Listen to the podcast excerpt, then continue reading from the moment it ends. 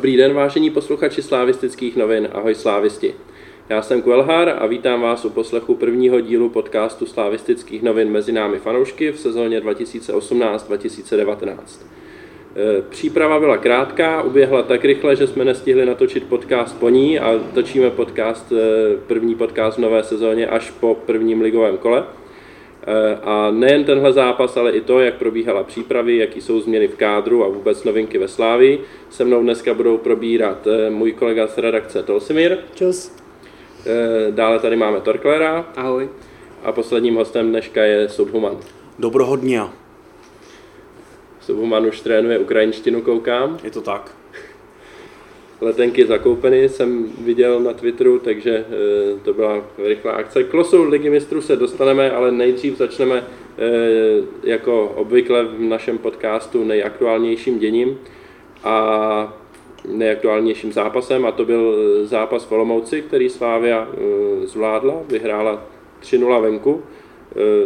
Já musím říct, že jsem zápas neviděl, protože jsem zrovna stál v koloně na D1 při návratu z dovolené, tak se vás rovnou zeptám, předpokládám, že vy jste ho všichni viděli, co na něj, co na něj říkáte. To si mi nemůže začít. Tak já jsem hlavně rád, že když už jsem tady po delší, po delší pauze zase tady mezi námi fanoušky, tak je super, že jsem přišel po povedeném zápase. Uh, ty se samozřejmě hodnotí vždycky mnohem líp. A co se týče, ale když mluvím povedeném zápase, tak povedený hlavně výsledkově a tou druhou půlí je tam potřeba, potřeba si trošku přiznat si myslím, že, že a říkal to i koučí Lek soupeře, a, že ten první poločas byl v zásadě z naší strany dost šťastný, na druhou stranu, že jsme si kromě těch gólů vlastně nepřipravili vůbec nic. Na druhou stranu, co se dá fakt vyloženě pozitivně kvitovat, je to, že jsme soupeři nepovolili už jakoby vůbec nic, ani žádný náznak. A uh, já jsem si, si na tom jakoby zamýšlel dneska a já si nepamatuju, nepamatuju si, hlavně tedy díky té druhé půli, kdy, kdy už to z naší strany bylo o dost lepší. Já si nepamatuju za posledních deset let možná i víc uh, lepší první kolo, než, uh, než bylo vlastně včera. Jo, když si vzpomeneme, tak, uh, nebo co já si vybavuju, tak většinou to první kolo bylo takové trápení, oťukávání, a bylo vidět, že, že ten tým ještě třeba není tolik zahraný výsledkově se nedařilo, stačí si připomenout třeba, jak jsme tady dostali 3-0 od hlavy v první půle. Takže z toho pohledu já jsem vysoce spokojený s tím, že ten tým jakoby od začátku šlape a i proti soupeři, který nehrál špatně a vedlo to i k tomu, že, že ten první poločas byl uh, vyrovnanější, než, než bychom si třeba i přáli, tak uh,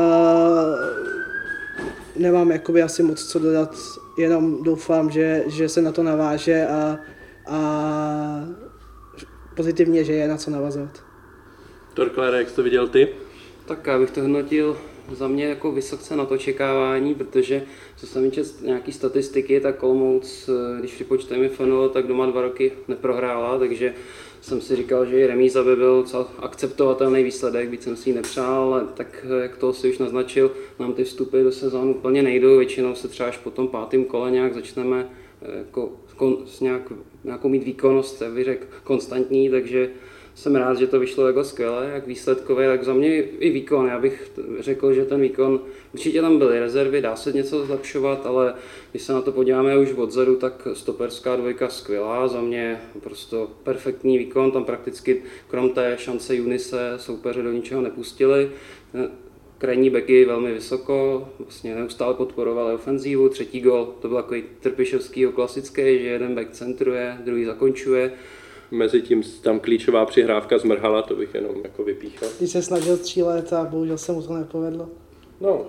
Tak já myslím, že to byl přesně ten moment, jako, že jinak by to samozřejmě coufalo minulo a takhle to přiťuknutí zmrhal a to vyšperkoval. a já si myslím, celkově opravdu daleko lepší výkon, než jsem třeba čekal, že v té přípravě mi přijde to trošku drhnulo, že jsem si říkal, tak co nás v Olomouci bude čekat. A hlavně dopředu, tedy to bylo velmi rychlé, hodně pohybu, tam vlastně Sikora a další dva hráči měli opravdu vysoké, vysoké kilometry naběhané, takže Ale to se mi hodně líbilo, tak jakmile jsme získali balón, tak i hned to šlo do pohybu a hned jsme se snažili dostávat do šanci žádné zbytečné oťukávání a šmrdlání balónu okolo vápna. Takže za mě, za mě velmi dobrý výkon a věřím tomu, že se to bude ještě zlepšovat. Subhuman byl přímo na místě, tak ten bude mít možná ještě zase trošku jiný pohled. Uh, byl jsem na místě, i když to tak původně být nemělo. Nakonec se mi podařilo docela trnitou cestou ten vlak eh, do Olomouce stihnout. Uh, nicméně jsem teda neviděl první dva góly, protože při prvním jsem přišel pro pivo a při druhém jsem se otočil na Vlajkonoše a něco jsem mu říkal, takže první dva góly jsem bohužel neviděl. Nicméně z toho výkonu jsem měl velice dobrý pocit. Před zápasem jsem od toho takový očekávání určitě neměl a když jsme Eh, ve vlaku se bavili o tom, jaký kdo očekáváme výsledek, tak já jsem typoval, že to skončí v lepším případě remízou, eh, takže to bylo velmi příjemné překvapení. Nakonec ten typ málem vyšel právě v Lekonošovi, který typoval 3-1 eh, vítězství. Jak už tady zaznělo, výkon považuji za velice povedený, sebevědomý, razantní, ty kluci šli za tím vítězstvím velmi přímočaře a přestože tam samozřejmě byly nějaký okýnka v podobě zbytečných ztrát a neproměněných šancí, kdy zejména ta Stochová eh, teda byla možná až úsměvná, jako to si člověk říkal, že to snad ani nelze neproměnit. On tam chtěl nechat přeběhnout, víš co? Já, já, já, bych cenil, že chtěl nechat vzpomenout na svého kamaráda slovenského Davida Škutku, že pamatujeme si, že něco podobného tehdy nedal, tak jenom tak uh, myslím si, že tak, jak to bylo poskládané a jak to na tom hřišti vypadalo, tak to na mě teda působilo daleko kompaktněji eh, než eh, na jaře. A kvitoval jsem teda i složení stoperský dvojice, která je podle mě jako naprosto nadstandardní už jenom těma fyzickými parametrama eh, těch dvou hráčů, kdy eh, je hrozně těžký přes ně přejít, eh, vyhrát s nima hlavičkový souboj. A za mě to složení toho, že tam ty stopeři mají být velký a důrazný a krajní beci naopak rychlí a tahový, tak, tak by to asi mělo být, i když jsem si teda nemyslel, že by se trenér někdy uchýlil k tomu postavit eh, Míšu a Deliho vedle sebe. Eh, čekal jsem, že bude hrát prostě Kuba Jugas a vždycky jeden z těchto těch, z těch dvou. Takže na mě to působilo velice dobře. Věřím, že v tom budeme dál pokračovat a že, že se to ještě, ještě zlepší a to zejména v proměňování těch šancí. Já bych tomu chtěl ještě jenom dodat dvě věci. První, co se mi líbilo, a nejsme to úplně zvyklí, hlavně v České lize, vždycky se potom volalo, většinou to nepřišlo, že když jsme vedli 2-0 na příští těžkého sebevědomého soupeře, tak uh, jsme se nezatáhli a šli jsme si dál za těmi dalšími šancemi a, a góly, který nakonec přišel. A což se mi hrozně líbilo a tak doufám, že to bude standard. A potom, co se týče, jak jsi říkal, uh, Sube, že, že uh, si čekal Kubu Jugase, tak uh, já jsem si všiml, že Kuba Jugas nebyl ani na léčce, a já to tedy přikládám, aniž bych jakoby to věděl stoprocentně, tak i to tak působí vzhledem k tomu, že v té přípravě takhle nenastoupil, že to možná bude tím, že Kuba, Kuba se zranil. Tak uh, pokud to bude fungovat ta stouperská dvojice tak, jak zatím funguje, tak ani bych Kubovi jako samozřejmě třeba něco špatného, tak je to takové možná štěstí v neštěstí osobním. No, no to tak bývá, že když se hráč takhle dostane do sestavy, tak chytne šanci za si a pak tam toho původního hráče už nepustí. Konec konců podobným způsobem se na jaře dostal právě Ngadeu do sestavy, kdy to dlouho vypadalo, že tam prostě mít, místo mít nebude. Pak to na základě nějakých výkonů a nějakých zdravotních problémů vykrystalizovalo. On tam nastoupil s Jugasem a e, tím to skončilo a dál už žádný změny v té stoperské dvojice nenastaly.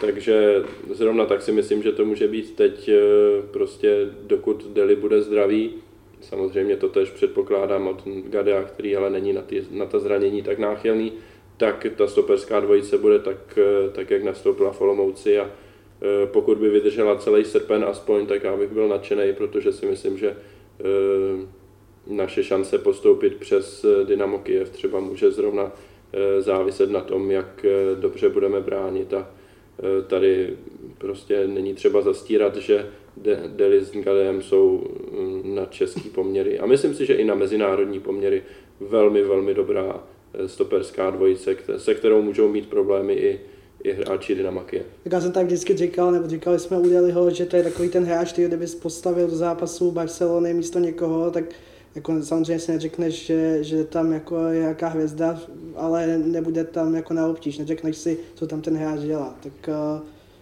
právě doplňuji, že to skutečně podle mě evropský hodně nadstandardní a, a právě Deli, jestli si vzpomínám, tak nám loni s Apolem chyběl. Já si myslím, že právě tohle byla jedna z věcí, která udělala ten výsledek a zmiňoval to i trenér Jílek, ta individuální kvalita těch hráčů, kdy řešení těch jednotlivých situací bylo na té naší straně eh, prostě daleko lepší než na té straně Olomoucký. Eh, další takový hráč je Stoch, který taky prostě tak, jak on řeší ty situace, eh, není to úplně běžný a hráči, kteří běhají v lize, tak takhle standardně ty situace neřeší, takže těch kamínků takových tam je naštěstí víc a když se k tomu přidala ta týmovost, tak to naštěstí včera dopadlo dobře a věřím, že to tak bude pokračovat i dál. Hmm. Já bych teda vyzdvihnul i taktickou připravenost na Olmous, protože mám pocit, že jsme se na ně skvěle připravili a že nasazení Tecla bylo perfektní tak, protože ten byl podle mě určitě mezi třema nejlepšíma hráčema, se Stochem a Coufalem.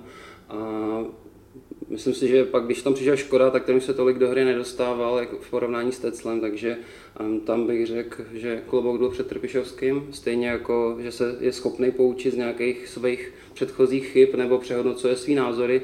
Je, jsem samozřejmě zaslech, že on nechce, aby hrál spolu, nebo nechtěl původně, aby spolu hrál Deli a Angadeu, takže jsem rád, že tohle třeba přehodnotil a byl bych rád, kdyby to nebyla jen výjimka, ale kdyby u toho vydržel páč. To je naprosto něco unikátního na poměry ligy, jak jste říkali, na evropský úrovni. No. A možná ještě jeden point, co se mi líbilo, že často, když jsme se dostali do vedení, třeba 1-0, tak jsme moc nevěděli, co hrát. Najednou jsme se tak zatáhli, koukali jsme na sebe, nevěděli jsme, jestli jít do útoku, nebo spíš chvilku to sklidnit. Tak teď se mi líbilo, že jsme do toho naopak furt šlapali, jak už naznačil Tolsi, a že vlastně ta hra měla neustále spát, dynamiku a neupadlo to tempo. A tak ještě eh, poslední, když už takhle vyzdvihujeme tu stoperskou dvojici, já myslím, že, že když máme takhle dobrou, tak si zaslouží zaslouží to vymačkat do poslední kapky. Uh, já jsem koukal na ty zápasové studium a tam se umíjalo, že Olomouc přišel Nešpor, měl zkušenosti ve Spartě byl a tak dále. Celý dobu bylo, celé to studio bylo prakticky o tom, jestli se Nešpor prosadí nebo ne. A, a ono vlastně jediný moment, kdy jsem si ho na hřišti všimnul, bylo to, když uh, jsem si uvědomil, že už, nemá, už není hlavy a že má vlasy. A nebej tohohle z toho, tak já bych vůbec nevěděl, že tam ten nešpor byl. A ono, jak jsem koukal na ty statistiky naběhaných kilometrů, tak ten nešpor toho ani za stolik nenaběhal. Tak já nevím, co třeba může být tím, že si říká, to nemá cenu, tak uh, ani nemá cenu se honit, nebo já nevím. Ale... Přitom Nešpor je takový hodně nepříjemný typ útočníka, hmm. že ho chodí do souboju, do těla, takže vymazali ho skvěle. Hmm. Uh i z toho sestřihu bylo vidět, že v té druhé půli jsme měli, eh, měli víc šancí než té první. Eh, zatím jsme tady víceméně jenom chválili. Eh, není přece jenom na místě trošku, trošku i varovat před tím, že ten zápas, jak už tady konec konců si říkal, byl dlouhou dobu poměrně vyrovnaný a rozhodl ho vlastně poměrně šťastný gol Tecla, kterého nastřelil Souček. A konec konců i druhý gol Stocha vlastně byl minimálně po velké chybě brankáře eh, a přeci jenom na takovýhle góly nelze spolíhat eh, dlouhodobě. Tak je to pro vás varování, nebo prostě to berete tak, že zápas v Olomouci eh, vzhledem k síle obou soupeřů je prostě a priori daný jako plus minus vyrovnaný a neměli, nebo ne, že neměli bychom čekat, ale asi není úplně na místě si myslet, že takovýho soupeře budeme válcovat a přejedeme ho na šance hned od první do poslední minuty. A řeknu stručně, já jsem naopak eh, svým způsobem rád, že, že uh, to nebyl takový ten hurá fotbal, jako třeba na začátku. Já, já myslím, to nějak jako by si naznačoval, že jsme to moc právě tolik jako nevlítli, že je lepší takhle jako v prvním kole si to osahat trošku, tu ligovou atmosféru a, a že to z tohle bylo, bylo jakoby odpovědné to, že kdyby Olomouc naopak měla štěstí a ne Slávě dala pevný gol, mohlo to opačně, to už hold je fotbal, to k tomu patří. Nemám s tím asi problém. Na druhou stranu zase je třeba uh, zdůraznit to, co už tady taky padlo, že Olomouc vlastně neměla vůbec nic taky hmm. za ten první poločas, jo, takže uh, to byl hmm. asi remízový zápas který, a prostě k tomu šťastnému gólu jsme se dostali my. Eh, a Olomouc ho vlastně neměla ani moc čeho dát. A teprve to, co se snažím naznačit, že možná hmm. bychom těch šancí mohli mít víc a zase by to bylo víc udeřený vzadu a takhle. Já si myslím, že těch brankových příležitostí jsme si vytvořili celkem dostatek a, a těch gólů tam mohlo na, napadat klidně i víc. Ale až ty devý půli, v té první nebylo nic. No jasně, ale tak jako já jsem teda rozhodně neočekával, že v první půli bychom zrovna na Olomouc vletěli a začali je tam lít a že by tam byla jedna šance za druhou. Já si myslím, hmm. že ten průběh eh, toho zápasu eh, v prvním kole byl úplně jako takový, jaký měl být. Eh, ošáhat si to, zjistit, co ten soupeř je schopný nebo není a, a pak, pak udeřit a, a zadupat do země. Já jsem s tím byl spokojený. Tak já myslím, že cenu toho výsledku vyhodnotíme i ve třetím kole, kdy tam jede Plzeň, takže tam, kdyby už Plzeň ztratila, tak si myslím, že by to začalo mít daleko ještě větší cenu. A k tomu průběhu já si myslím, že ono bylo znát totiž, že prvních 20 minut Olomouc skvěle vyhrávala souboje, hlavně okolo našeho vápna ve středu hřiště a vůbec nás do ničeho moc nepustilo. Měli nějaký rohy, standardky, a až ten gol je, je srazil, byl takový z ničeho. Já jsem vlastně, jsme koukali doma, přítelkyně si četla, já jsem zařval, ona se úplně lekla, že skoro vyskočila z gauče, takže jako ten gol přišel jako dar z nebes a přijde mi, že ten druhý gol, ten byl takový, že to zaplavalo, golman to neviděl a přijde mi, že to Olomouc hrozně zaskočilo. Ty hráči najednou vůbec nevěděli, co mají dělat, že byli z toho strašně rozhozený, že asi takovýhle průběh nečekali. Hmm. E, jako poslední téma k tomu zápasu bych se zeptal Subomana, který teda byl přímo na místě. E, slávisti tam předvedli docela solidní pyrošou, co jsem tak četl. A tak jestli máš nějaký komentář, byl tam i nějaký dělbuk směrem ke Stochovi. E, a druhý téma, který bych nadhodil, bylo, co jsem taky četl teďka na Twitteru, že v, si Eh, fanoušci nebo vůbec příznivci Olomouce stěžovali na nezvládnutou pořadatelskou službu, tak jestli Slávy s tím měli v tomhle ohledu nějaký problémy. V Olomouci historicky s eh, domácí sekuritkou problémy byly taky. Je tam ten exces, eh, tuším, jestli to byla dva roky zpátky, kdy tam holka, která tam pracovala pro tu sekuritku, na někoho vytáhla nůž a, měla přímo v sektoru pes, psa velkýho, tak trošku z toho obavy byly, ale myslím si, že tentokrát eh, to proběhlo na straně nebo v tom sektoru našem úplně bez problémů, co se týče té tý pořadatelské služby. Eh, odsejpalo to, myslím si, že nebyly ani nějaký přehnaný fronty na občerstvení, jako z tohohle pohledu si myslím, že to bylo celkem v pohodě, jak to bylo u domácích, nedokážu říct. Přišlo tam relativně dost lidí oproti tomu, kolik na Olomouc chodí normálně. Eh, myslím si, že tam takováhle návštěva už tuhle sezónu třeba být ani nemusí, možná bude na Spartu. Eh, takže jestli na to nebyli připravení, těžko říct. Každopádně na to, že tam bylo přes 9 tisíc lidí, tak eh, atmosféra ze strany domácích byla asi jako v příbrami. Prostě bylo to úplně mrtví, až jako nás to šokovalo, že se domácí jako ne, neprezentovali ničím. Pyrotechnika tam nějaká proběhla, bohužel teda se našel eh, člověk, eh, který zřejmě byl na lobotomii eh, a který to hodil na hřiště, což, což je jako demence největšího řádu a já doufám, že se podaří ho vypátrat a, a když nemu zlámat ruce, tak ho trošku nějak jinak potrestat. No. To, to je prostě fakt echt debilita, pak se těžko obhajuje to, že eh, pyrotechnika na tribuny patří, když eh, se najde, najde někdo takový, kdo to hodí na hřiště a jedno, jestli to byl náš hráč nebo jako Olomoucký, ale tím, že to letělo Eh, jako přímo na toho stocha, který pak i sám zmínil, že kousek toho na, mu odletěli na ruku a na obličej, tak uh, sám i gestikuloval potom směrem k tomu sektoru, jako jestli, jestli, jestli jsme normální, nemůže se mu jako nikdo divit, zaplať pámu se mu vůbec nic nestalo. No. Uh, řeknu Fore, který asi nebude moc populární, eh, kolega, který stál vedle mě, tak říkal, že zrovna z toho by na to mohl být z Turecka zvyklý, jo. ale tak eh, jasně, není, není to legrace a to, tohle fakt byl jako exces, který je za mě odsouzení hodný.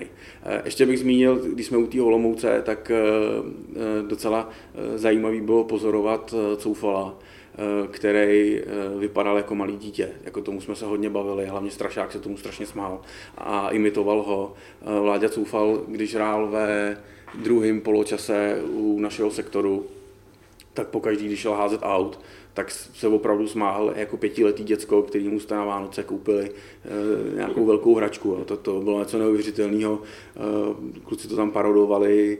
E, on potom sám udělal několik gestikulací směrem k tomu sektoru, což samozřejmě je vždycky takový, že eh, to ty lidi milujou. A my jsme to tady lidem z klubu už v minulosti říkali několikrát, tak to těm hráčům sami trošku jako ponouknou, že to lidi úplně žerou, hrozně to baví, vyhecuje to tu atmosféru, jak, jakýkoliv pohyb eh, rukou hráče směrem k fanouškům prostě dostane ty lidi do varu a okamžitě to je o něčem jiným a ty lidi to pak milujou, takže já si myslím, že eh, možná bohužel, protože Vládě Coufal je pro mě trošku kontroverzní postava vzhledem eh, k příspěvkům, který měl na sociálních sítích a který potom smazal, což mi přijde možná ještě horší, tak si myslím, že jestli v tomhle bude pokračovat, tak to bude trvat asi tak tři zápasy a jak říkal Vlajkonoš, stane se miláčkem lidí. No. Ale bylo jako zajímavé to docela pozorovat. A, a k tomu ještě říkáte, říkáš lidi z klubu a ponoukali hráče, tak jako to je super určitě ale, ale tady to ještě vidím jako mnohem cenější, že vidíš, že to ten hráč myslí fakt upřímně, má to z vlastní hlavy, samotně o to baví.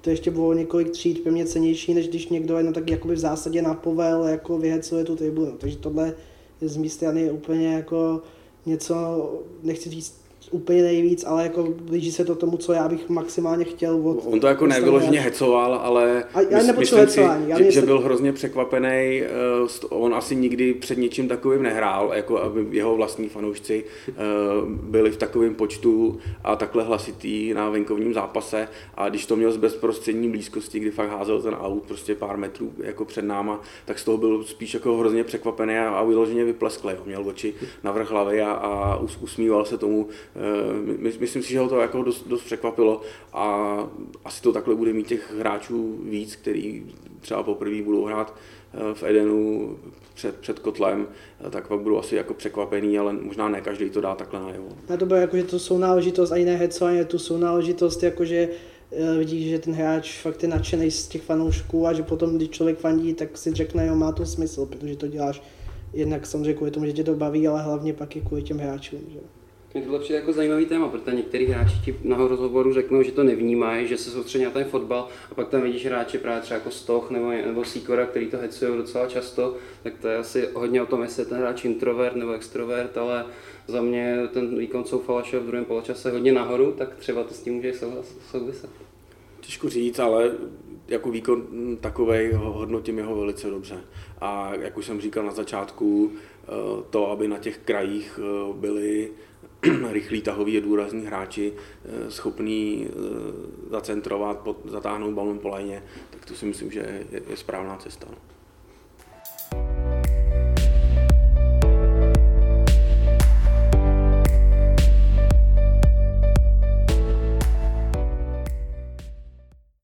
Tak eh, tímhle eh, jsme se plynule dostali k dalšímu tématu našeho podcastu a to jsou změny v kádru. Už jsme se tady docela dlouho teď bavili o Vladimíru Coufalovi, který právě v létě přišel z Liberce.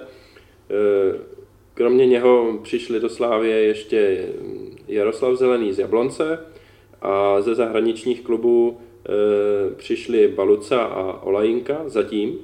A vypadá to, že Slávia má ještě rozjednané nějaké další posilování, protože e, trenér Tepišovský zmiňoval po zápase s Olomoucí, že vzhledem ke zranění e, Mika van Birena e, je ještě ve hře příchod nějakého křídla, tak uvidíme. E, skoro na ten post přišel egyptian Trezeguet, který ale zatím z Kasimpasy nepřestoupil ještě nikam, tak třeba může být jeho angažmá ve hře, i když to Slávia ještě před zraněním Van Birena vlastně popírala. Na druhé straně eh, na, v kolonce odchodu eh, máme Danyho, eh, Eduarda Sobola, Tomáše Necida, nedávno opustil klub, klub taky Pere Gilflo, Ruslan Mingazov taky už ve Slávii nepokračuje, i když ten na jaře vlastně jakoby ani nebyl. No a pak je tu známá kauza Bucha, hráč Bucha už také ve Slávii není a je někde jinde. Takže já se vás zeptám, který z těch odchodů vás třeba mrzí a naopak ze kterého z těch příchodů máte největší radost? No tak uh, mě třeba mrzí po té nějaké lidské a fanškovské stránce mě mrzí prakticky skoro všechny odchody, protože uh, já jsem, uh, ať už je to Dany, ať už je to Necit, ať už je to, ať už je to Sobol, konec konců, ať je to i Mingazov Flo, tak já jsem ty hráče nějak jakoby svým způsobem měl rád, byli to spíš moji oblíbenci, když teď hodnotím čistě, jak na mě působili třeba jako lidi, neberu ten přínos pro to mužstvo. Na druhou stranu si myslím, že asi krom Danyho, který by si myslím, že se furt by se hodil, když nemáme žádnou alternaci z současnosti za Užbauera, tak uh, jsou to jako vysoce postradatelní, postradatelní hráči. V zásadě si ani nevšimneme, nevšimneme, že odešli. Ono většina z nich uh, ani nehrála, tam snad jediný ten soubol. Uh, jinak uh, sbíral spíš minutky, pokud vůbec. Uh, a co se týče těch příchodů, tak uh, tam zatím jakoby v tomhle já jsem vždycky zdrženlivější a nemám moc zatím co hodnotit. Uh, co hodnotím teda Coufa už jsme zhodnotili, ne, nebo já jsem ještě vlastně netřidal, a, a, a nemá cenu nic dalšího, souhlasím s klukama, že takhle, takhle by to šlo. Ale co se týče zeleného, baluci, olajnky, tak jsem v zásadě skoro ještě pořádně neviděl se Šivanem hrát, maximálně pár minutek přípravy. Tam si myslím, že je na hodnocení bezo. Každý z těch tří má určitě potenciál uh, velký uh, té slávy pomoct, jestli ho naplní těžko říct. Jo, my jsme viděli loni v letě, jak jsme si mysleli, že ty taky mají velký potenciál, nakonec se to neukázalo. Takže ačkoliv to není asi moc zábavné do debaty, tak uh, já se tady ještě zdržím. Já začnu odzadu, to znamená příchodama. Uh, tam taky, jak říkal Tolsi, nemám zatím moc co hodnotit. Uh, Baluca toho moc neodehrál díky zranění. Hodně od něj očekávám. Eh, co se týče zeleného, viděl jsem ho snad eh, akorát proti Slovanu, nebo nevím, jestli už nebyl ani zraněný. Možná se Šiškovem. Takže říkám, zatím těžký hodnotit, takže tam ne, nevím, co k tomu říct. O Lajinku jsem viděl naposled v Dukle, takže taky jako moc netuším, co od toho očekávat. Věřím, že byl dobře vyskautovaný, že víme, do čeho jdeme a že, že nám pomůže. A co se týče těch odchodů, tak nemrzí mě v podstatě žádný, kromě Danyho, eh, který prostě byl naprosto nadstandardní hráč a byla radost se na něj koukat. Myslím, že jsme neúplně využili ten jeho potenciál. Na druhou stranu chápu, že ty náklady na jeho mzdu a jeho, jeho bydlení v Nebušicích eh, byly prostě astronomický a v poměru k odehraným minutám eh, a asi i tomu, co chce ten Trpišovský hrát, tak asi jeho další působení tady nemělo smysl, nicméně budu si to jako do konce života pamatovat, že tady takovýhle frajer eh, nastupoval. Eh, věřím, že nám to může otevřít i dveře pro příchod dalších zahraničních hráčů, to, že tady eh, takovýhle frajer působil. A co mě teda mrzí jako ještě možná víc než ten Dany, tak je Pavel Bucha, kterýho jsem pozoroval prostě od žáků, kdy mě přišlo jako vyloženě, že vyčníval už na prvním All Stars Cupu, který jsem viděl, tuším nějaký 4 roky nebo 5 let, 6 let zpátky, teďka, teďka si nespomenu. A hlavně ten způsob, jakým k tomu došlo, kdy si myslím, že to bylo jednak za prvý způsoben eh, hráčovo otcem, co já mám informace, a eh, jeho agentama. A za druhý nedůsledností eh, některých lidí přímo v klubu, kteří měli za úkol už od podzimu Eh, dotáhnout připravenou smlouvu s, s tímhle hráčem a prostě to neudělali a ve chvíli, kdy se začal lámat chleba, tak si kluk nechal udělat díru do hlavy od táty a od agentů a dopadlo to tak, jak dopadlo. Samozřejmě k tomu přispělo uh, úplně šílený vyjadřování některých představitelů našeho klubu na sociálních sítích, na kterých se samozřejmě uh, agent uh, Buchy uh, začal otáčet díky nějaký nový směrnici v přestupových řádech. Uh, já osobně věřím, že i, i když tahle ta pitomost, eh, kterou tam eh, ten člověk napsal, eh, tak se stát neměla, tak i tak věřím, že Slávě se proti tomu postaví a požene to, co nejdál to půjde, co já mám zase informace, nevím, jak, jak moc se tomu dá věřit, tak lidi z klubu si myslí, že na to mají slušně nabito a, a Pavel Bucha na to možná ještě bude hodně bitej. Ne, že bych mu přál něco zlýho, ale eh, myslím si, že nějaký, nějaká roční stopka eh, by mu asi v této situaci neuškodila. Jako, ten, kdo to zavinil, tak připravil Sávy o docela slušné peníze. Eh, jako to, mrzí, mrzí mě to hodně, že jsme nevyužili toho, že tady vyrost konečně jako po delší době kluk, který tady mohl dlouho hrát a, a byl to odchovanec. Teďka pravděpodobně hrát nebude ani v Plzni. No, tak tak já myslím, že tam jsou vlastně všichni poražení. Jo. Tam jediný, kdo se možná směje, je Plzeň, jo, ale jinak podle mého je to celý dost nešťastná situace a pokud v té arbitráži prohraje Slavě, tak si myslím, že budeme zaslušný pitomce, protože vlastně jsme nic nevyhráli a ten kluk evidentně je nějakým způsobem někým manipulovaný, protože působí docela introvert a je to jako, je to nešťastný, no. Nemyslím si, že jako sportovně to bude jako i průšvih, že asi ho dokážeme nahradit, ale spíš mě to mrzí asi z hlediska zase nějaký ty komunikace, zase ty eskapády na sociálních no, sítích. a ten způsob prostě, Ta jakým k tomu došlo, je. tak je hrozný. Kdyby jsme ho Plzni prodali jako nepotřebného hráče pro nás eh, za 10-15 míčů, tak eh, člověk si řekne, jo, tak škoda odchovance, eh, dejme tomu, ale to, jak k tomu došlo, je, je, je úplně hrozný a zase jsme u toho, že prostě některý představitelé z vedení našeho klubu tak občas na sociálních sítích píšou nebo sdílejí úplný ptákoviny. Já bych si dovolil dvě korekce, jenom uh, první věc je, že um, myslím si, že poražená tady může být klidně i Plzeň, uh, páč uh, v případě, v případě, že by Slávě vyhrála ten sport, tak to není sport mezi Sláví a Buchou jenom. Uh, Plzeň tím, že si toho hráče vzala, tak Plzeň za toho hráče odpovídá. To znamená, že sankce by byly i vůči Plzni.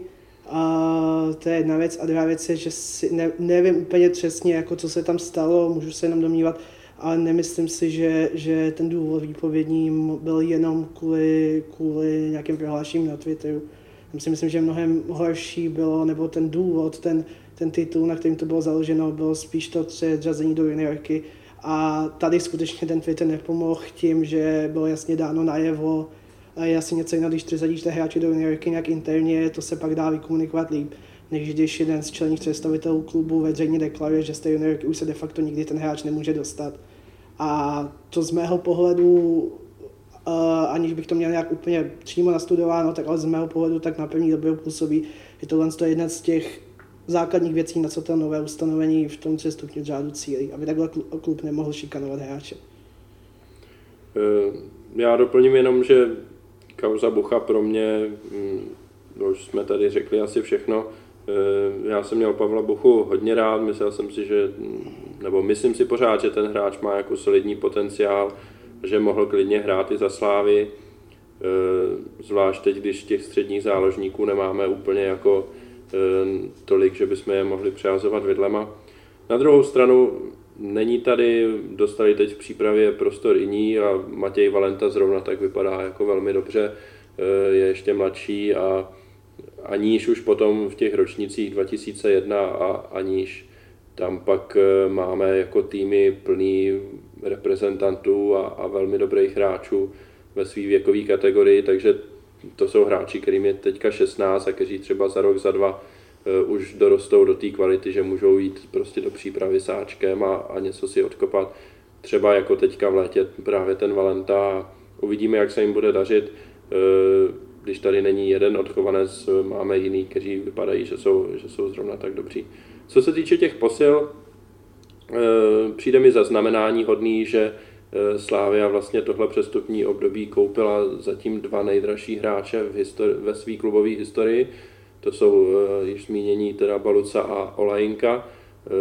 Jako nejdražší hráči by samozřejmě měli, měli být jasní kandidáti na základní sestavu Eh, zatím to vypadá tak, eh, samozřejmě je to, je to spouzdálí, eh, že Baluca zatím do toho základu má daleko. Uvidíme, teďka nás čekají dva domácí zápasy proti týmům, proti Karviné a Opavě, což jsou týmy, který nejspíš asi všichni tak nějak čekají ve spodní polovině tabulky, a takže prostě přijedou do Edenu spíš bránit a Slávia bude muset předvést nějakou kreativitu to mi přijde jako typ zápasu, ve kterým by třeba Baluca měl zrovna eh, větší potenciál se prosadit typologicky než, eh, než v zápase v Olomouci, eh, tak jsem zvědavý, jestli se dostane na, na hřiště na nějakou další dobu, než jenom pět minut, který odehrál za rozhodnutýho stavu teď v Olomouci.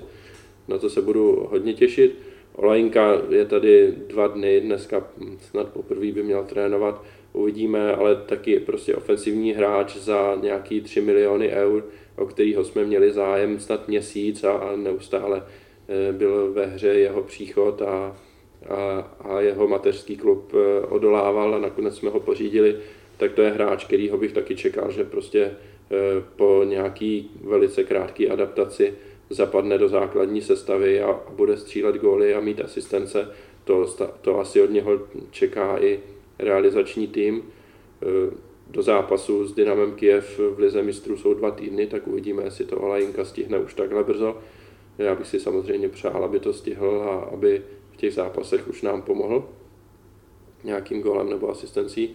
A abych to zhrnul, tak prostě od těchto dvou hráčů prostě čekám, že, že se prosadí, protože přicházejí z, jsou to mladí hráči a nepochybně Slávia nechce ty peníze, které do ně investovala, spláchnout do kanálu, ale chce je splatit jednak brankami, asistencemi a jednak třeba dalším transferem za ještě vyšší částku. Takže eh, já bych si přál, aby, aby eh, se oba dva dostali do sestavy, byť zřejmě jeden z nich eh, bude hrát na úkor Jardy Smrhala, takže tam mám trošku takový mm, filozofický problém, ale když budou dobří, tak, tak jim to i odpustím. Já ještě mám takový doplnění, že se trošku vrátím jenom vyloženě krátce. Uh, jak jsme řešili toho Buchu, tak uh, já teď nemám spočteno přesně, kolik máme eh, členů hráčů v kalendaru, ale pokud má tři být třeba ještě jeden, tak je důležité dodat, že pro Ligu mistrů potřebujeme mít, jestli se nepletu, alespoň čtyři odchovance na soupisce a o každého odchovance méně uh, méně hráčů. To znamená, v současné chvíli máme jenom Zmehala a Součka, jestli se nepletu takže můžeme mít tam 23 hráčů. Hmm. Takže je dost možné, že třeba na někoho, na někoho padne černý Petr. Je pravda, že tady v tomhle se nám zrovna nehodí odchod Necida, který hmm. loni právě plnil jako dobře toho, ten post toho odchovance, který vlastně eh, nezabíral místo pro ty nakoupený hráče. Asi se dočkáme toho, že na tý, no vlastně těch mladých hráčů tam může být eh, nekonečné hmm. množství, že jo, takže hráč jako Valenta vlastně nám tam nějak moc nepomůže, protože hmm. ten je ještě na zvláštním listu.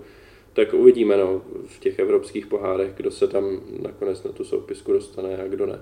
Takže to, je, to je dobrý point. Si no. vlastně loni, kde jsme hmm. řešili, jestli tam zapíšeme Stocha nebo teď konc, nevím. Nakonec zůstal venku Flo, že jo, jako nezapsaný. A my, ne, myslím, já myslím, že já myslím, že to bylo, myslím, že to nebylo s Flowem, nebylo Podle mě to bylo Sobo, Sobo to jsme se, z toho jsme se rozhodovali. Jo, jasně, ale no, před, před Apolem jsme se rozhodovali, kterýho z těch nových hráčů zapíšeme no. a nakonec tam byl teda Stoch a no. myslím, že Sobol to byl, kdo, kdo tam nakonec nemohl hrát v těch zápasech, to je pravda. No. Tak nás čeká asi něco podobného letos. Uvidíme, no, uvidíme. Uh, a možná ještě k tomu Olajnkovi, no, já musím říct, že jsem asi radši, že dorazil on než Trezeget, protože to přece jenom rok působil, zná Prahu, zná specifika české kabiny a přišlo mi, ten Trezeget je sice špičkový hráč, ale že jsem jde vlastně kvůli penězům. I jestli jsem to správně slyšel teďka na, post, na podcastu ČT, tak mu tam psal Salah, jako ať, ať jde do Itálie a prostě podle mě pro nějaká Česká republika absolutně pod rozlišovací schopností.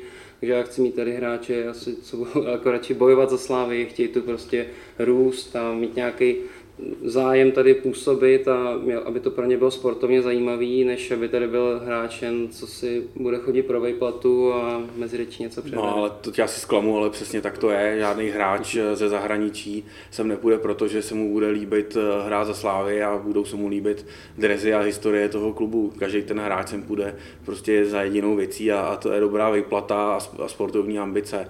Takže na, na, na nic jiného ty hráče neutáhneš a uh, ideály toho typu, že se někdo někdo půjde se být za Slávy a její skvělý jméno, tak eh, jsou podle mě naprosto utopistický. Jo. Eh, proto eh, já jsem toho Trezegata tady chtěl vidět, protože jsem si říkal, že to může být jako takový milník sem přivíst jako hráče, který chvilku předtím hrál a, a poměrně slušně na, na mistrovství světa a byl jsem zvědavý, jak tady bude působit a, a přál jsem si, aby to byl konečně ten průlom a byl to jako fakt extra nadstandardní hráč, který by rozhodoval ty zápasy, eh, tak jako si to Sparta asi slibuje od Stančia, tak eh, Doufal jsem, že u nás tuhle roli, roli splní ten Trezega a ta přestupová částka byla astronomická a zase jsem to bral i tak, že by to mohl být takovej milník, nebo bude to odvírat dveře zase dalším jiným hráčům, kteří se sem pak už nebudou chodit, bát chodit hrát, protože viděli, že tady hrál Dany, že tady hrál Altintop, že tady hrál Rotáň, že tady hrál Trezege, který byl na mistrovství světa, navíc byl ještě, nebo je v, ve věku, kdy se dal podle mě jenom zhodnotit, pokud bychom hráli slušně v pohárech, takže eh, jsem tam viděl i potenciál jako nějakého dalšího ekonomického zhodnocení, že by tady mohl odehrát dobře třeba rok, dva a pak se posunout zase někam jinam. Takže mě ten přestup toho, nebo nepřestup toho Trezegeta docela mrzí z tohohle důvodu a mrzí mě i, i proto a tady se pouštím trošku na tenkej let eh, eh, z důvodu, ke kterým tomu nedošlo, protože jak jste možná všichni zaznamenali, co se proslýchalo stalo, tak eh, to nebylo ze strany našeho klubu eh, úplně dobře připravený, ten jeho pobyt tady. Eh, já jsem teda slyšel historky o tom, jak ho vyzvedával tady jeden pracovník klubu na letišti Oktávkou a, a že sportovní ředitel jeden den toho jeho dvoudenního pobytu tady vůbec nebyl a byl s rodinou v Rakousku. Nevím, co na tom pravdy, pan Tvrdík na svém titrovém účtu něco z toho popřel těžko říct, takže jako za mě to je škoda, promarněná příležitost. Jenom stručně, já, si nemysl, jako já nejsem naivní, já si nemyslím, že jsem někdy Drezeget půjde kvůli tomu, že máme pěkný drezy a že chce bojovat za slávy, ale aby jsme jim mohli sportovně něco nabídnout. A mně přijde, že když se mě zajímá Inter a podobné kluby, takže přece jenom asi realisticky ta slávy je O to větší bomba by mi to přišlo, že, že by skončil tady a ne v Interu nebo v Olympiku Marseille. A vy z toho, z toho pohledu, a bude to vlastně složit takový oslý mustek, který předpokládám, že to bude další téma, tak uh, podívejme se na Šachtar Doněck, uh, vlastně onehdá i Dynamo Kiev, uh, kam na Ukrajinu taky člověk by řekl, že jo, a to si myslím, že Praha je mnohonásobně atraktivnější místo k bydlení uh, než, než uh, Kiev nebo Doněck a, a tam chodili prostě Brazilci nebo jiní, jiní, jiní cizinci, kteří byli na začátku přepláceni. Bavíme se o začátku tisíciletí, kdy se tu šachťarů trošku třeženu všichni smáli a ty hráči tam začali chodit a najednou šachťar se dostávat do čtvrtfinále ligy mistrů a nikomu to nepřišlo divný, protože ty hráči tam prostě, když tam přišel jeden, dva, jak říkal Standa, tak se, tam, tak se potom nebáli tam jít dál a dál a všechno je to o penězích. A jestli Olajnka tady říká, nevím, neznám ho, ale jestli on říká, že chtěl jít do Prahy, tak já si myslím, že to je do značné kvůli tomu, že jsme mu dali mnohem větší peníze, než, než dostal třeba teď v tom Chentu. A samozřejmě to, že tady už hrál a tu ligu zná a zná i to prostředí, tak uh, bude daleko jednodušší pro jeho aklimatizaci a pro nějaký rychlejší rozjezd. Tady to, to jako zase vidím eh, jednoznačně jako pozitivum. Já taky, já musím říct, že to je jako právě i proto, že tady už hrál a prostě ví, co to znamená, když pojede, já nevím, eh, do Opavy. Do, no do Opavy zrovna to asi neví. No to je ale, nejatraktivnější že výjezd, ale... Ale prostě ty český stadiony už zná, ví, co to znamená hrát v Jablonci a ví, co to znamená hrát v listopadu a v únoru. Jo, dokonce proto, i v Příbrami to zná. Dokonce. No, dokonce i v Příbrami, jo. Takže prostě tady tohle ho nepřekvapí.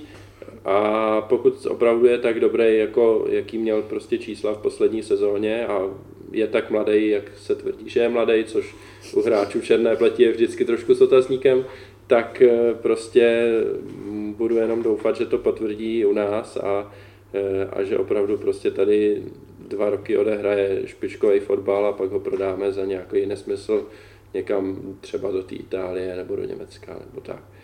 Eh, ale zrovna tak právě na něho můžeme nalákat další hráče, e, protože si řeknou, ty ten Olajinka začínal s velkým fotbalem, s tím opravdu velkým fotbalem na úrovni Evropské ligy a ligy mistrů právě ve Slávi. Tak uvidíme.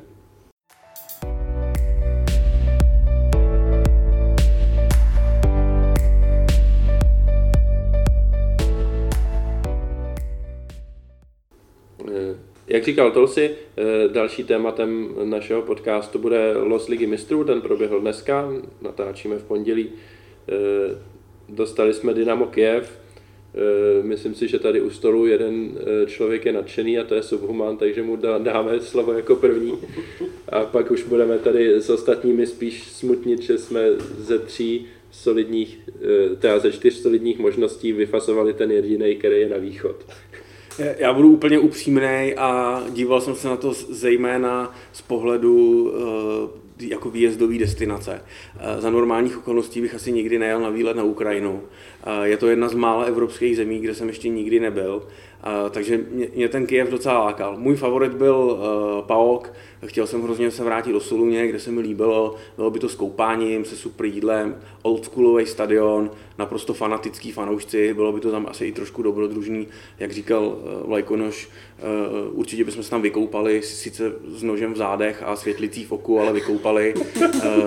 Tak já jsem si přál PAOK z tohohle pohledu, hodně bych chtěl i do Grácu, kde jsem si zase říkal, že by tam vyjela velká spousta slávistů, jeli by nás tam mraky, dá se tam jít s vlakem, je to, je to dobře dostupný, tak ten jsem si taky docela přál. Přál jsem si i Lisabon, zase ale čistě jenom z, z pohledu výjezdové destinace. Portugalsko je další z mála zemí, kde jsem nebyl, navíc bych tam mohl jezdit na surfu, ale nakonec jsem velice spokojený s tím Kievem, eh, který si myslím, že je atraktivní jako soupeř. Eh, znám spoustu lidí, kteří si to hrozně přáli, hrozně se tam těším, mám už koupenou letenku, už hledáme ubytování, a dneska celý den vlastně jsem myslel jenom na ten los a ve chvíli, kdy se losovat začalo a vylosoval se Dynamo Kiev, tak já měl desítky notifikací eh, na Twitteru a, na Messengeru a telefonáty a, a schánění letenek a, a celý ten den eh, je pro mě tím jako hrozně příjemný, hrozně jsem se na to těšil a pozorování těch míčků, jaké vytahávali, bylo pro mě nesmírně zrušující. Kolegové v práci na mě koukali jako na blázna. Zaměstnání. Uh, já mám práci, ne zaměstnání. A takže tohle se mi jako hrozně líbilo, že já jsem zlo jsem maximálně spokojený, i když jsem teda přesvědčený, že vypadneme. No. No, jakoby já, já musím na začátku pokájat jednoho zaměstnance Slávě, který napsal, že se budeme losovat kolem 12.20, takže já si v pohodě jdu ve 12.05 uh, pro, rychle pro něco k obědu a že budu tak 12, 17 zpátky, budu mít spoustu času, jo, u toho si to sníst a potom přijdu a už 12, 15 už to bylo vylosováno, tak to si, že jsem žádné míčky nesledoval, to je mi prostě líto, protože jsem se na to taky těšil celý den, ale měl jsem i hlad. A, a jinak já jsem, já jsem si třeba určitě Bazilej nejvíc, protože je mi nejhratelnější, mám teď konc taky chodím do práce, ne do zaměstnání. Máme prostě teď švýcarského studenta, taky fanouška fotbalu, tak jsem to s ním řešil. On říkal, že ta baze je trošku na ústupu, že tam přece dochází peníze a tak dále, není tam dobrá atmosféra. Zároveň by třeba by Mája Suchý, já bych se naopak strašně rád podíval do Švýcarska. A to nevyšlo. Co jsem nechtěl, byl jakoby ze svého naopak výjezdového pohledu jsem nechtěl Ajax, protože jsem byl v Amsterdamu. Taky jsem nechtěl. Já jsem jako v květnu jsem byl v Amsterdamu a tak se mi tam líbilo, že tam mám koupenou letenku znova na září. Je mi to tak vtipný, že bych jel dvakrát během čtyři měsíců do Amsterdamu, znamená, že tam hraje Slávě, že bych tam nebyl. A, ale jinak jako Dynamo Kiev fajn, jo, jako já zase nemyslím si, že, že by byl o to třeba silnější než třeba ten Ajax nebo Bazilej, ale co je trošku mě horší, já jsem se chtěl hlavně vyhnout té Benfice, protože já se chci hlavně dostat do té ligy mistrů, Benfica je nejtěžší soupeř, a teď je slušná šance, že je chytneme ve čtvrtém předkole, buď nebo, nebo Fenerbahce, pokud bychom postoupili. A on mě pak jakoby doplní, samozřejmě on to ví líp, tak abych to nesplet, tak to nechám na něj, že tam je šance, že by ta Benfica nemusela v tom čtvrtém předkole být, ale abych to schrnul, pro mě takový jak střídavě, střídavě oblačno. Asi, asi nezdílím ten názor, že by byl Dynamo Kiev neatraktivní soupeř. Já si nemyslím, že nějaký palk by byl třeba atraktivnější. Dynamo Kiev je, je prostě velice slavný klub. A přijede jsem asi hodně i ukrajinských fanoušků, dovedu si představit. No, a... hodně se jenom štíkne Monterky a, a půjde, se půjde z práce. asi to. Jo, to je další, samozřejmě ne, a může obecně je to takový, jako dva tradiční kluby se utkají spolu z toho, z toho pohledu a s toho nemám problém a šance tam taky nějaká je.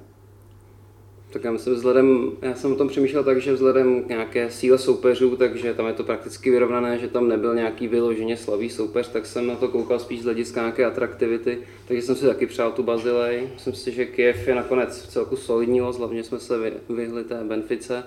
Já co jsem koukal, tak eh, Kijevu odešli nějaký dva, tři docela důležitý ofenzivní hráči, místo nich přivedli vlastně jednoho Brazilce do středu, jednoho na kraj takže ještě brankáře, takže jako nějak rapidně neposilovali, ale pořád si myslím, že tam je spousta ukrajinských reprezentantů a myslím si, že to bude soupeř opravdu těžký.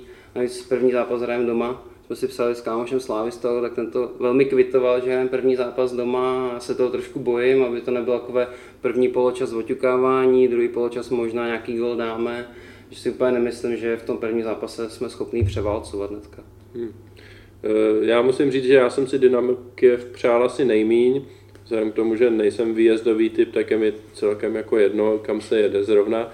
A, a obecně prostě já myslím, že to mám v hlavě daný jako velká část dalších fanoušků, prostě jako nějakým způsobem atraktivní týmy jsou prostě ze západní Evropy a možná trošku jako z jeho západní, jo, Itálie, Španělsko, Portugalsko, a naopak na východ prostě z dob, kdy jsme hráli pravidelně pohár UEFA, kterýmu se přezdívalo Balkán Cup, tak prostě e, ty soupeři nejsou bráni jako atraktivní, i když jde o Dynamo Kiev, prostě asi největší klub z těch, e, z těch který jsou jako na východ od České republiky, tak pořád prostě je to klub z východu a Eh, není to takový, jako kdyby prostě přijel, hm, já nevím, eh, třeba ta Bazilej zrovna, jo?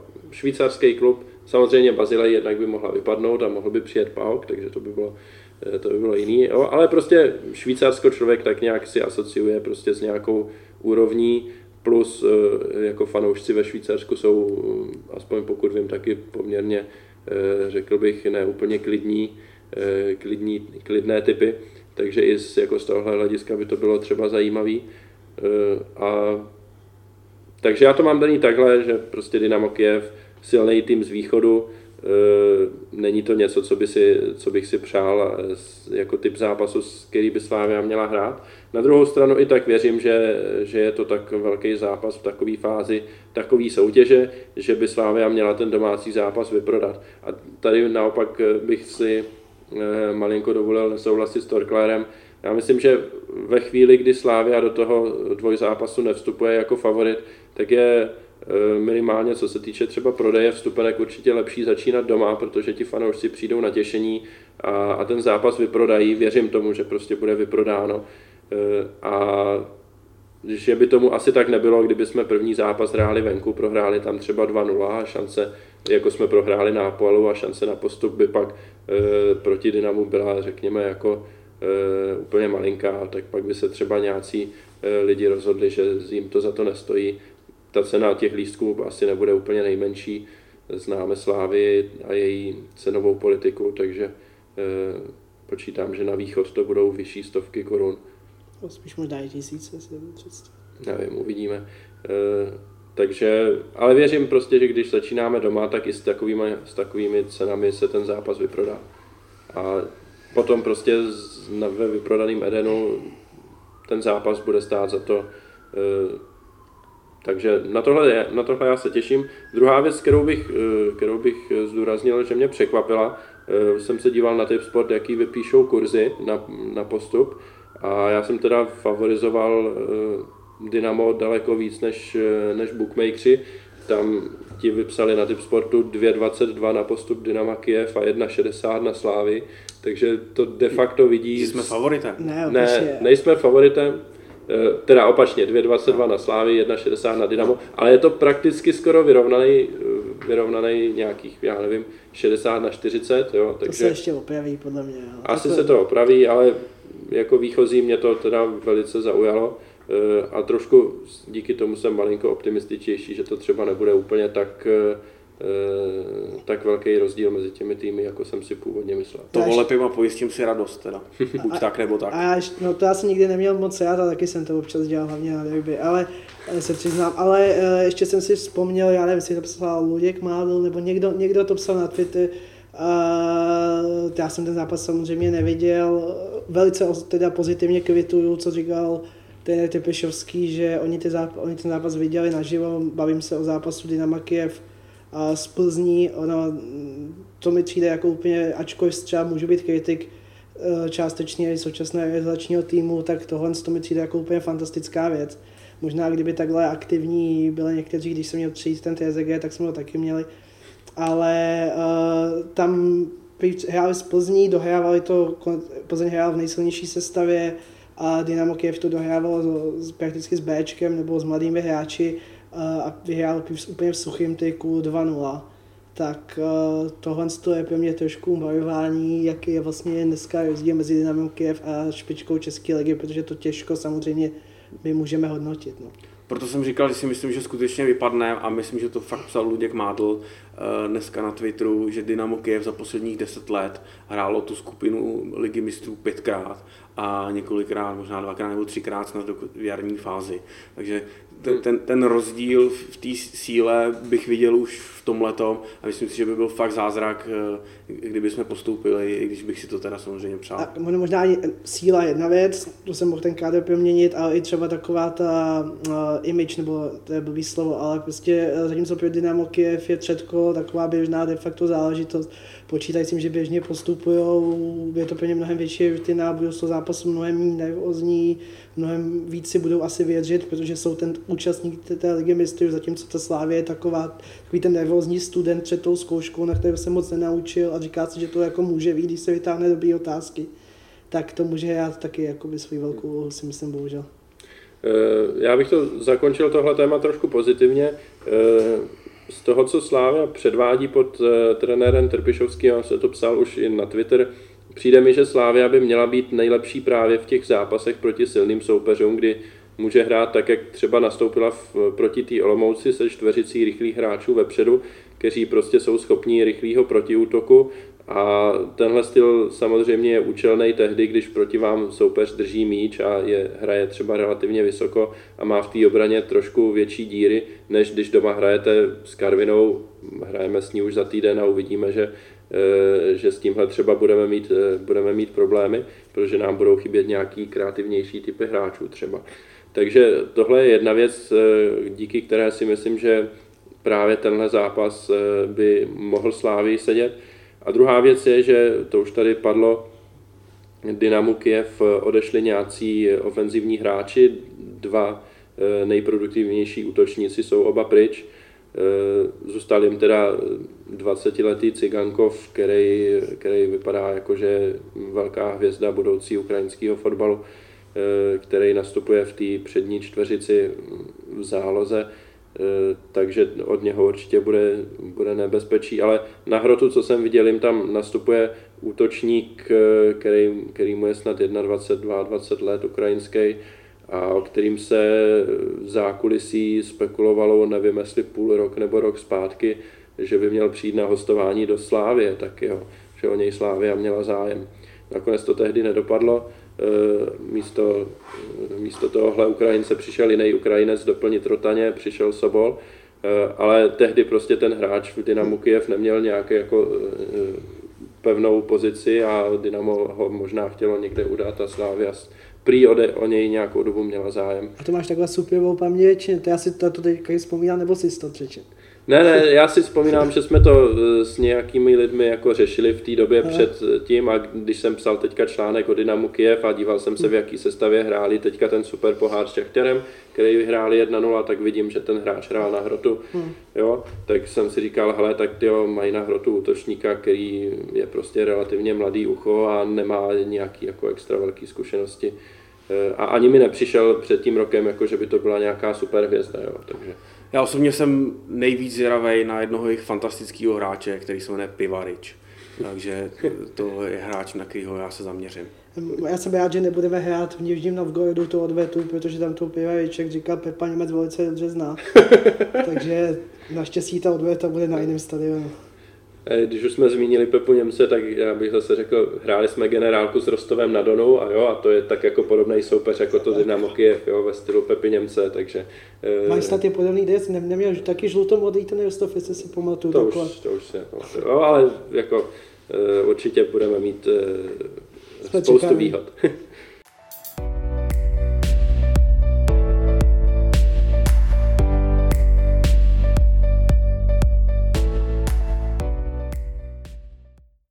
Tak, eh, poslední téma, už zase skoro začínáme přetékat do basketbalu, takže v rychlosti jenom eh, vaše očekávání od sezóny, co byste brali jako úspěchy, co byste naopak brali jako neúspěchy. Eh, možná začnu zase já, já jsem to psal před pár dny na Twitter. Za mě velký úspěch by byl samozřejmě postup do Ligy mistrů a v, domácí, v domácích luzích a hájích je pro mě velký úspěch double. Menší, nebo Obyčejný úspěch, abych tak řekl, je pro mě titul v Lize, eh, postup do čtvrtého předkola Ligy mistrů a postup do jarní fáze Evropské ligy. Teď vlastně mě tak napadá, že postup do jarní fáze Evropské ligy se měl asi ve velkých úspěších, protože přeci jenom budeme ve čtvrtém koši nasazení, takže tam budeme mít aspoň papírově silnější soupeře, pokud teda nepřejdeme přímo do ligy mistrů. Pořád to mám daný tak, že druhý místo v lize pro mě nebude neúspěch, i když vím, že eh, Jarda Tvrdík eh, označil právě, že cokoliv mimo titul je neúspěch. Ale já to mám daný tak, že prostě mm, v Česku jsou tři kluby, které hrají o titul, Plzeň, Slávia a Sparta eh, a pokud mezi nimi budeme druzí, tak to není vyloženě neúspěch, ale není to samozřejmě ani žádný úspěch. A samozřejmě bych opět rád vyhrál pohár, ale bez titulu to je tak jako trošku... Po tom, co jsme ho už získali teď, tak je to spíš takový jenom pohár útěchy. A samozřejmě neúspěch je pro mě, pokud bychom nějakým způsobem hodně vyhořeli, jak v předkole ligy mistrů, tak v Evropské lize a zároveň i v domácí lize skončili třetí, nebo nedej bože ještě horší. Pro mě to je, já to takhle rozdělím asi ne tolik na umístění, postupy a tak dále, protože záleží tam na víc okolnostech, takže já to rozdělím tak, že pro mě v lize úspěch považuji hranici kolem 77 bodů, ono se to zdá teď hodně, ale musíme si uvědomit, že je pět zápasů navíc, takže to je nějaký čas 70 bodů v základní části, nebo 68 až 70 a třeba prostě 7 až 9 nebo 7 až 14 bodů v té nastavbě, to já beru jako takový úspěch a předpokládám, že by to mohlo kolem těch 77 stačit na titul, pokud nebude, že třeba Plzeň bude mít, nebo kdokoliv jiný fam, famózní bilanci žijí celou sezonu, bude mít těch bodů 85, tak já nevidím důvod to být jako neúspěch, protože to se prostě to ten klub neovlivní, jo, Slávě, kdyby se snažila, jak chtěla. A kdyby to bylo třeba pod těma 75 bodama, tak to by bylo vyloženě jako, nechci říct fiasko, ale skutečně jako neúspěch. A, a co se týče, co se týče uh, těch evropských pohárů, tak Liga mistrů to je bonus navíc.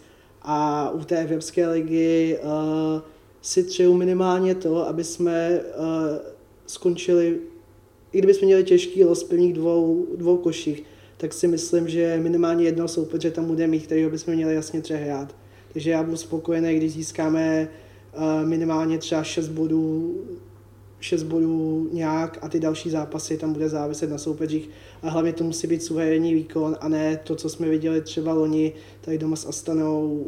Tohle z toho bylo pro mě největší zklamání celé té pohárové sezony. Ne to, že se třeba nepostoupí, ale to, že Slávě s těma možnostmi, co má, předvádí takhle ustrašený výkon proti soupeři, který by měl být pod uh, jejími schopnostmi. Tak já musím říct, že jsme dost dobře posílili. Vlastně jedinou slabinu bych řekl, že máme teďka pozici středního záložníka, kde já moc nevidím alternativy k Gušbauerovi.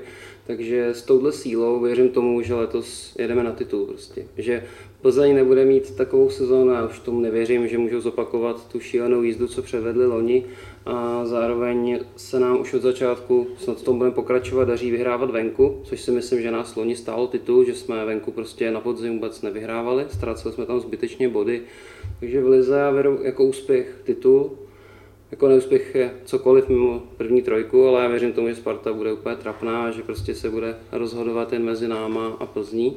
A věřím tomu, že Plzeň už tak silná nebude, protože jak tweetoval Ondra, ten tým je starší a starší a nemyslím si, že tam mají tak široký kádr, aby tohle dokázali všechno ustát. A evropský poháry, tam strašně záleží na losu.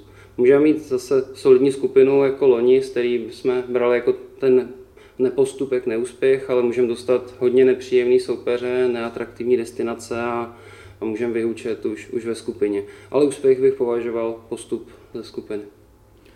Já to vemu ze dvou rovin.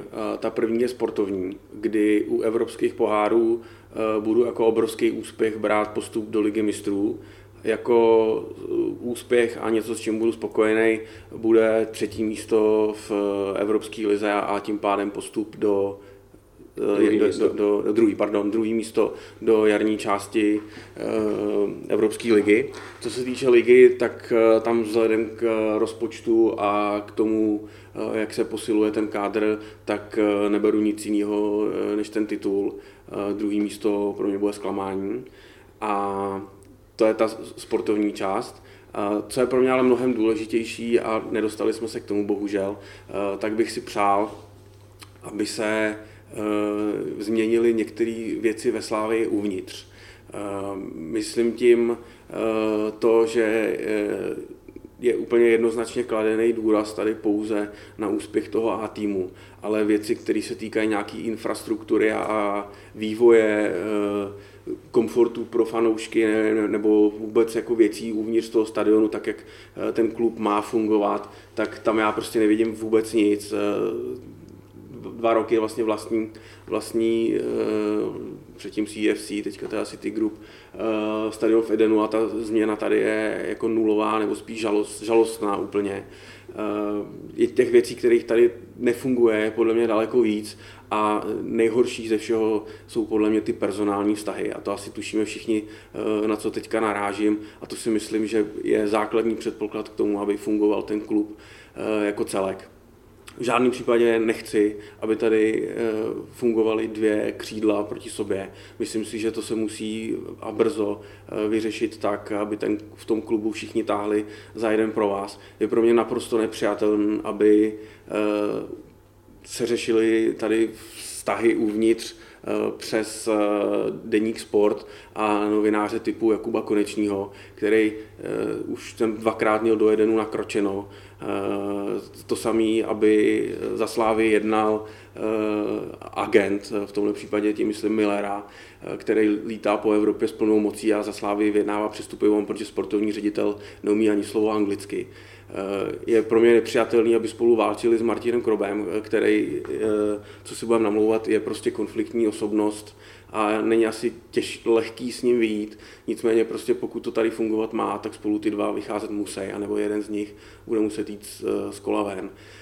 Uh, Dávám tohle hodně za vinu uh, panu Tvrdíkovi, který mu přesto, že dokáže psát líbivý tweety a lidi to milujou a píšou mu, jak mu hrozně fanděj, tak si myslím, že tohle tady měl nastavit eh, jednoznačně on, tu hierarchii, strukturu a pravomoci. A pak, když tady v tom není jasno a eh, sportovní ředitel zasahuje do něčeho, co nemá, nebo naopak generální ředitel zasahuje do oblasti sportovní, kterou má mít v, pod sebou ten Nezmar, tak tady prostě něco špatně a musí se to změnit. Musí se těch věcí změnit eh, hodně nejenom v tom vysokém managementu, ale i níž a přál bych si taky, aby se i změnil způsob, jakým se uh, některý představitelé našeho klubu vyjadřují na sociálních sítích, ať už sdílením slavnýma retweetama Tomáše Sirovátky a nebo podivnýma nočníma tweetama Jaroslava Tvrdíka. Tak Já já bych eh, si dovolil tohle doplnit. Já mm, s hromadou věcí, co si řekl, souhlasím. Eh, zrovna tak mi přijde, eh, a to si neřekl, a to, to mi přijde taky jako negativní faktor je, když facebookový a twitterový účet Dřevěná tribuna, o kterém všichni víme, že úzce spjatý s generálním ředitelem Martinem Krobem, tak aby ten ovlivňoval nálady fanoušků kydáním špíny právě na eh, sportovního ředitele. Eh, přijde mi to na velmi podobný úrovni, jako když sportovní ředitel s podporou nějakých svých známých novinářů naopak kydá špínu na generálního ředitele. Prostě s obou stran mm, je to špatně a pokud se opravdu za, v klubu nepotáhne za jeden provaz, tak to fungovat nebude. Já jsem to psal Schytal jsem solidní hate na Twitteru, když jsem psal, že, eh, že pokud klub prostě netáhne za jeden pro vás a neví, co chce, tak nemůže být úspěšný. Eh, já myslím, že hodně fanoušků tak nějak tuší, že něco v tom klubu dobře není eh, a dokud se to nevyřeší, tak se bojím, že to dřív nebo později probublá i na hřiště a jakmile bude mít část fanoušků záminku v podobě ne, eh, neúspěšných výsledků a nějaká krize dřív nebo později přijde, tak se pak ti fanoušci obrátí vůči klubu jako takovému nebo vůči některým představitelům a budou si vybíjet eh, svoje frustrace tady na tomhle a, a tomu klubu to nepomůže. Takže za mě prostě jednota, jednotu postrádám a obě strany toho sporu generální ředitel versus sportovní ředitel si myslím, že nehrajou úplně v rukavičkách a nemůžu se přiklonit filozoficky ani na jednu z těch stran. Já ještě jenom tě rychle doplním. Já si myslím, že se tady spoustu lidí si neuvědomuje tu specifičnost toho slavistického prostředí, kdy řada z nás je Eh, vlastně non-stop v podstatě propojená se slávistama různýma a z toho klubu ty informace prostě unikají. Já jsem sám viděl několik print screenů, SMSek a různých zpráv, který rozesílá pan Tvrdík eh, různým lidem i anonymně. Takže jsem to za poslední dny jsem si toho přečet prostě mraky a takovýchhle lidí, jako jsem já, je prostě x, který hldají, hltaj každý písmeno a znají prostě desítky různých slávistů, který každý, tenhle zná tohohle, tenhle zná tam toho, někdo zná lidi ze Sparty, eh, jeden eh, kamarád zase má velmi dobrý vazby na Deník Sport, takže se tam pohybuje přímo v té redakci. Takže jako ty střípky potom k nám postupně jako dopadají a ne, nebudí to jako ani trochu dobrý, eh, dobrý dojem. Jo. Hmm. Takže myslím si, že by se měl trošku udělat pořádek i v těch výstupech toho klubu směrem ven a zároveň by všichni, kteří tady pracují, protože natáčíme to v Edenu, by si měli uvědomit, že ty lidi prostě eh, potom půjdou, půjdou potom jak vosy po medu, vždycky. Hmm. Eh, já bych jenom dodal to, co jsem vlastně neřekl a to, co si řekl ty. Eh, tu největší vinu na tom konec konců pak má zástupce toho majitele, což v daném okamžiku je Jaroslav Tvrdík, že který prostě, pokud on je ten, který ten klub vlastně řídí z pozice jako nejvyššího a jak si transferuje zájmy čínských majitelů tady do českého představenstva, tak, eh, tak on by měl prostě nastavit eh, mechanismy tak, aby ten klub fungoval a ne, aby si šli lidi po krku vzájemně. To je zase otázka, jestli má na to eh, pan předseda představenstva čas, protože víme všichni, že Slávě není jeho jediná aktivita, asi možná ani ne hlavní aktivita a on asi sám taky neví možná, tím ho nechci vůbec omlouvat, naopak, jo, a co se tady v tom klubu všechno děje a je to to, co mu kdo řekne a potom samozřejmě ten člověk se taky možná bojí udělat nějaký zásadní rozhodnutí. Tak na druhou stranu na vrcholu té pyramidy v té hierarchii, ono to prostě musí seknout. Jo. Musí si ty lidi srovnat, měla by proběhnout nějaká zkuska, buď spolu budou schopni spolupracovat nebo ne. Osobně se mi ta fragmentace slavistické veřejnosti vůbec nelíbí a fandím Slávy, nefandím Krobovi, Nezmarovi ani Tvrdíkovi. A myslím si, že právě Tvrdík je ten, kdo by v tom měl co nejdřív udělat pořádek. A kdyby si všichni ty své Twittery zablokovali a nic tam nepsali, určitě by to bylo lepší protože ono sice ty lidi to oceňují, hltají ty informace, jo, pan Tvrdík tam má armádu podpůrců, jo, je to super, ale myslím si, že to nepůsobí vůbec profesionálně, a, ale o tom jsme se bavili mnohokrát a myslím, že tohle je třeba pátý podcast, kdy tohle řešíme. Já už jsem to tady říkal několikrát, musí být prostě snědá struktura, buď pan Tvrdík bude mít čas na to eh, ten klub řídit eh, denně a ovšem rozhodovat, a nebo tady pod sebou teda bude mít někoho, kdo ten klub bude řídit řídit a bude plnit jeho pokyny. A já jsem měl za to, že ten někdo má být Martin Krop a tomu prostě budou podlíhat eh, všichni lidi pod tím. Pak, když to tady takhle nastavený není a ty lidi nejsou pod ním, ale jsou vedle něj, tak je to tady prostě nastavený špatně a musí se to, musí se to uh, změnit. Já, já prostě každopádně budu vždycky podporovat Slávy a, a slávisty v, v ní pracující, uh, který to s klubem myslí jako dobře a doufám, že se tady z, z té podivné situace eh, brzo dostaneme. Mně se spíš nelíbí to množství konfliktů. Tak odešel Šilhavý z nějakých důvodů, byly tam konflikty jak s kabinou, tak nějakém, taky s vedením. Pak přijde Nezmar, skoro všichni jsme si ho přáli a uběhne půl rok. A je, je tu problém, je tu konflikt. Že ty konflikty vznikají do značný míry tím, že ty lidi tomu jdou naproti. Prostě přiznejme si to, tady je prostě spoustu amatérských věcí, ať je to ať je to Twitter, ať je to to, že neumí někdo anglicky, ať je to to, že nepřijede někam, ať je to, že se pouští něco do novin, naopak na druhou stranu, že někdo podněcuje dřevěnou tribunu a tak dál. Tady prostě ty konflikty jsou eskalovaný těma lidma, protože každý si to hraje, to svoje. A tady uh, ty konflikty jsou jenom důsledek té vnitřní války v té slávě a ty konflikty jsou pak nevyhnutelné. Vždycky to tady takhle bylo, Slávě se vždycky dokázala nejlíp ze všeho rozložit uh, sama zevnitř, no, tak uh, budeme věřit, že tentokrát se to urovná. Navazujeme na historickou tradici a konec konců Slávia vznikla jako debatní klub, že jo, kdysi dávno, tak na to zase navazujeme my tady u toho mikrofonu takže kecat a jít proti sobě nám, nám jde velmi dobře. Uvidíme, jak to bude s tím fotbalem.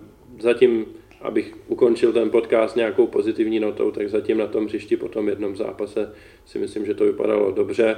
Eh, takže nemáme nějaký extra důvod být negativní a mít nějaký eh, malý očekávání k věcem příštím. Doufejme, že, eh, že to na hřišti bude fungovat. Tím dnešní podcast mezi námi fanoušky končí. Uslyšíme se zase za dva týdny. To bude mít Slávě a po zápasech s Karvinou a s Opavou. Oba se hrají doma. Ten první v sobotu a ten další potom v pátek. Takže určitě přijďte do Edenu se podívat. Eh, a navíc eh, za 14 dní v pondělí zase bude los ligy mistrů, eh, kdy se dozvíme, pokud teda posléze porazíme Dynamo, s kým bychom případně hráli dál, nějaký detaily ohledně toho, koho Slávia může a nemůže dostat, jsem psal na článek, do článku na slavistické noviny, takže tam si to můžete přečíst. Já pro dnešek poděkuji Tolsimirovi, Subhumanovi a Torklerovi za účast. Mějte se hezky a ahoj. Slávy zdar. Já chtěl jenom dodat slávisti, když už tohle to posloucháte, vědět, jak vám na klubu záleží, tak přijďte na stadion, nepochybuji, že přijdete, ale s pozitivní atmosférou, ať skutečně to heslo, jak máme spolu jsme silnější, furt platí a tyhle ty vnitřní konflikty přebijeme tou naší pozitivní silou. Díky.